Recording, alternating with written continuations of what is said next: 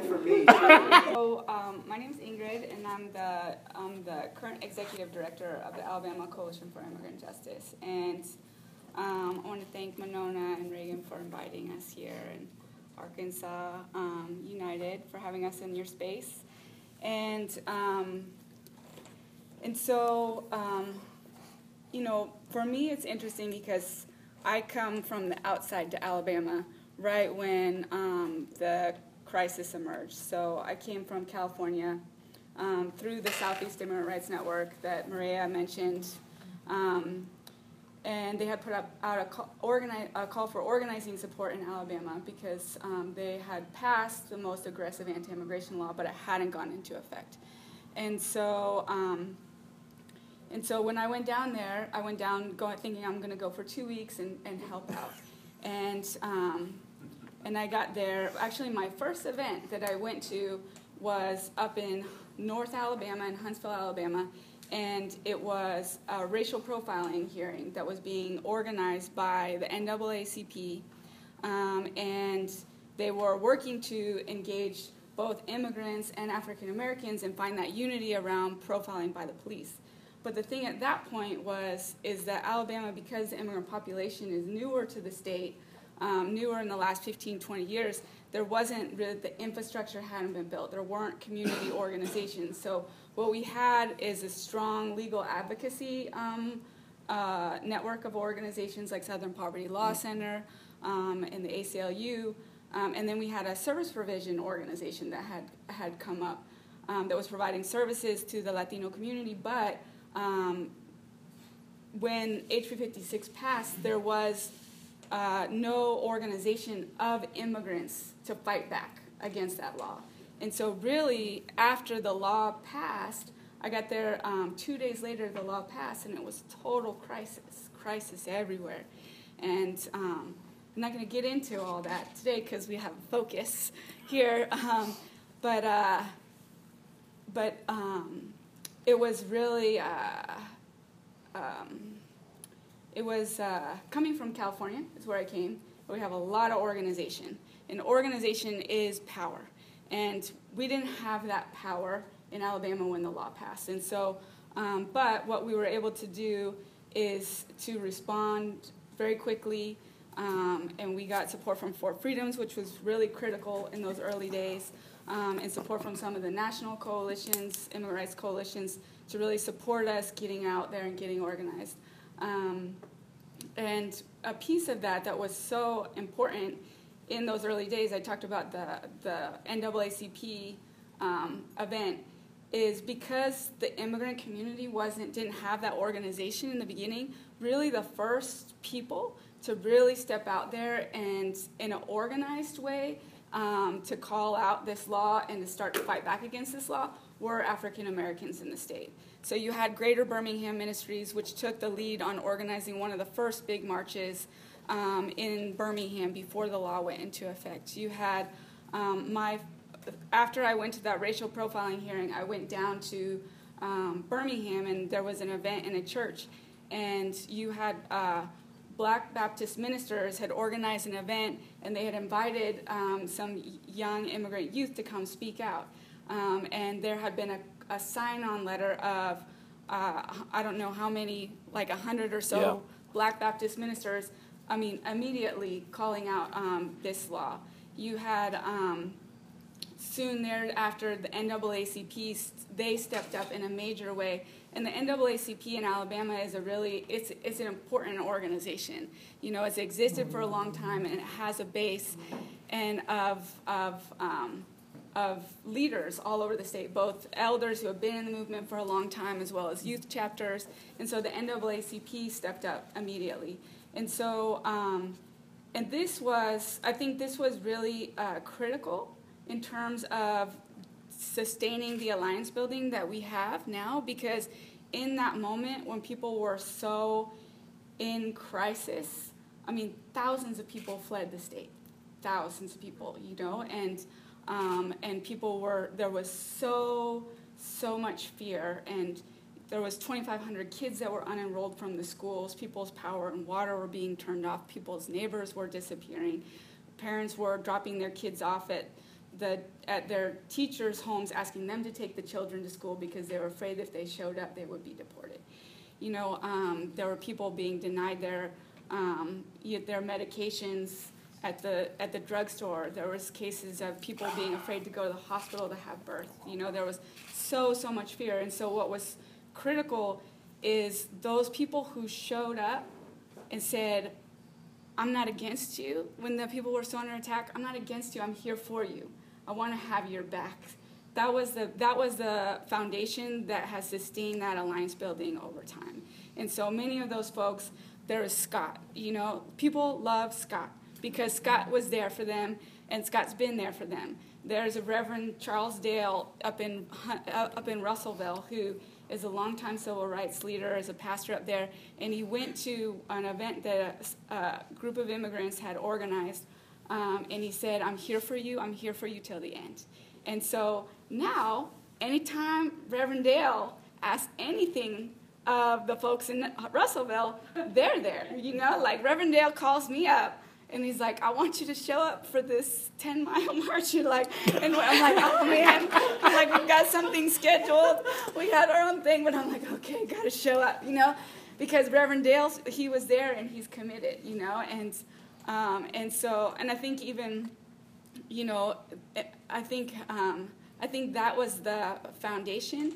And then Scott talked about the Selma to Montgomery march is it really was, you know, there's a lot of controversy around immigration and the use of like the civil rights movement because there's, you know, some folks in places where people are more disconnected say uh, immigrant rights movement's the new civil rights movement, right?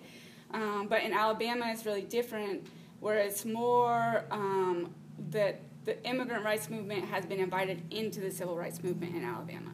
Um, and through that, Selma was a hugely important moment, and that was a moment where um, you know those organizers who were fighting their fight around voting rights said, you know what, we we want to we want to centralize the immigrant rights movement. We weren't or, we weren't organized power at that point, but they said, you know, we're going to create space to profile what's happening against immigrants, you know, and they created a whole day.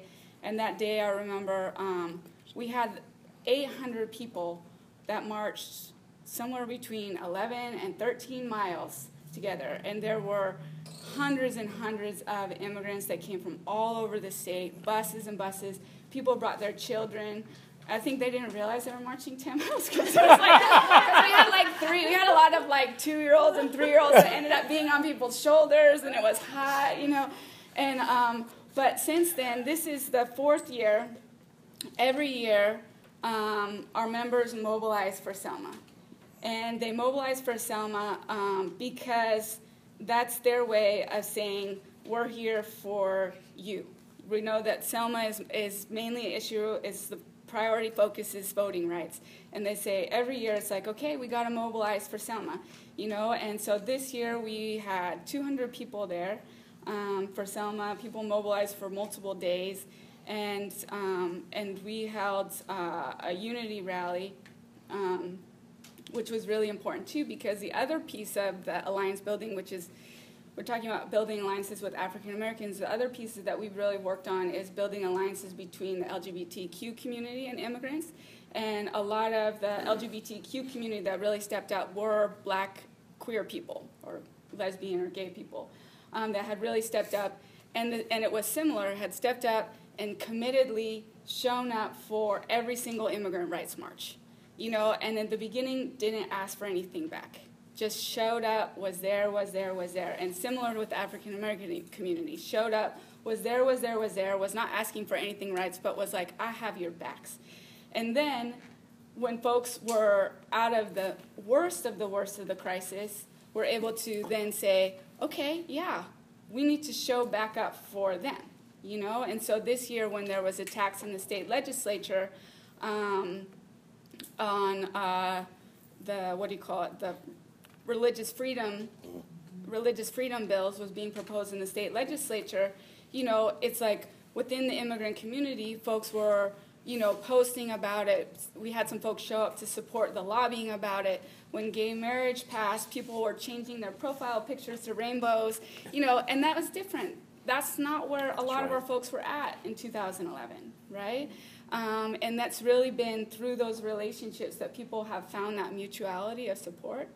Um, I think a few, uh, like I would say, the kind of the keys is um, that I found is, you know, that the relationships, and Scott talked about it, is so important. The relationships um, are the they're the glue. They're what sustain. You know, the relationships are what kept me in Alabama. There was my mind that says this is strategically important. This is the harshest bill. If we don't stop it here, it's going to spread. Um, and then there was my heart. And my heart was connected to the, the 19 year old dreamer who I was giving rides back and forth every single day when I first got there because he didn't have a driver's license, right? And we would talk and we would share these stories. And then I met more people, and then it was like, oh my gosh, people are like facing so much. They need, they just need somebody who's got their backs, you know, in the middle of this. And the relationships have what have what kept me there. Um, I think the other piece of it is education. There's so much manipulation, right? There's so much racist manipulation. Scott talked about it um, earlier of just misinformation on all sides, right? Um, and and so there's a huge part of it, and a lot of that education comes through those relationships, um, through you know, for myself, I know I had learned a ton just being with people every day and learning about the struggles that folks are going through. And it's similarly, you know, when we were going out and talking to farmers or business folks, that they learned by working with folks every single day, day by day, learn their stories, learn that it's not easy to just get a visa or to change your immigration status, learn the struggles of their children, and those people became allies, right? That then um, the other part of it is it's like uh, deprogramming the racism. So one of the pieces that we're now on is like we started doing anti-racist education, like political education with our members, where it's actually having those conversations around, you know, racism between the immigrants and African American communities, and what are those biases, and and and naming those, and and and our members have uh, um, really. Um, um, value those conversations, you know, and are committed to bringing those conversations in, into their groups. Um, the education, um, the other piece of it is relationships and the education are important, but uh, they're not going to change much without organization. And organization is critical. Organization is where you have power, right? And so in, in, in in the beginning, the immigrant community wasn't organized, and so there wasn't really that force to really affect change. In the same way that it is now, there's organizations all over the state, and through those organizations, as working, I'm, I identify as working class, that's my roots. Um, and as working class people, you don't have power by yourself. The only way you really have power is if you're organized with other people, and that's where your power comes from. And so um, the organization, the communication is a, another hugely important part. And so that's where these alliances like the, the SOS Coalition um, are hugely important because in terms of that alliance building, there has to be that constant communication in order to stay in coordination. Because, you know, in the immigrant community, there's so much that folks are going through and facing and under attack, and similarly in the African American communities, right? And so you can get in your own siloed, like, this is what we got to do, this is what we got to do, and you can fit, forget about the other stuff unless you've got that constant communication, an avenue for communication. Um, and the other part, I would say the next piece is strategy, is having that shared strategy. You can have organization, you can have communication, you can have relationships, but if you don't have a shared strategy and a vision of where you're going, that's you know that's what's going to keep us moving forward together because we actually need to have wins and we need to affect change so that people see you know it's like um, there's the heart and the mind and um, but there's constant uh, um, there's constant pressures and temptations to take you off track from those relationships, right?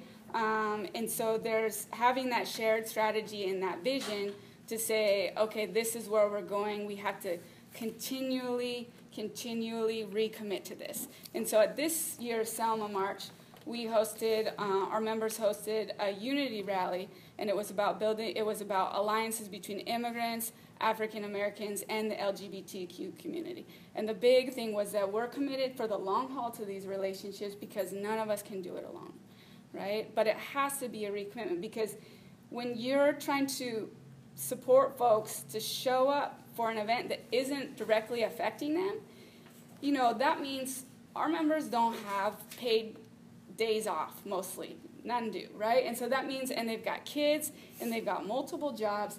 And so all of this is sacrifice, right? And so your question is, are you, you know, there's a sacrifice when they can see, okay, I'm going to sacrifice, I'm going to show up for this rally that's for immigrant rights because that's going to help us hopefully get relief from, you know, the, the crisis that we're in.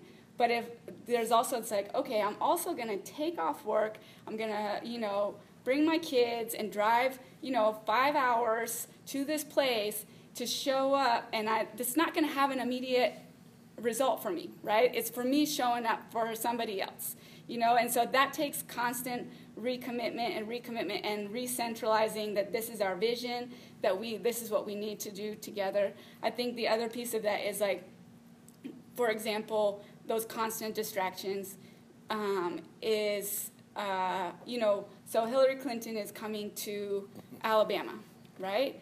And, you know, and there's the question, it's like, so ACIJ, we're trying to get a meeting with Hillary Clinton. Um, and we want her to recommit, we want her to commit that she's going to protect the deferred action programs for the parents and, and the um, children's DACA and DAPA. And then we also know that Black Lives Matter, you know, will want to engage Hillary Clinton. And so there's this question that is like, I think on both ends, it's like, who's going to get Hillary Clinton, right? Is she going to talk to us? Is she going to talk to Black Lives Matter? And so, you know, we've started a dialogue with the Black Lives Matter folks to be like, okay, we know we both want Hillary, we want, both want her attention. So how are we going to support each other? Like, if you get access or if we get access, how are we going to support each other to actually, you know, be heard? You know, and so, um, but you know, but that's it's not that that's not easy, right? Because when you're like feel like this might be our end to getting to getting this relief that we're so needed. And this might be a distraction from that and not have us be heard if we do that. You know that's a constant constant needing of a recommitment you know? And um, and folks in the organization that are grounded in those relationships to be like okay this this is why this is why we have to recommit. This is why we have to do that. So um, i think I think probably that's time, and so I think we'll show the, maybe I'll just show the pictures first, just to give a sense of the geography. Um, so when I say that we didn't have an organization um, of immigrants when we first started, so this is 2011, and so these blue organizations were our coalition in 2011, so mostly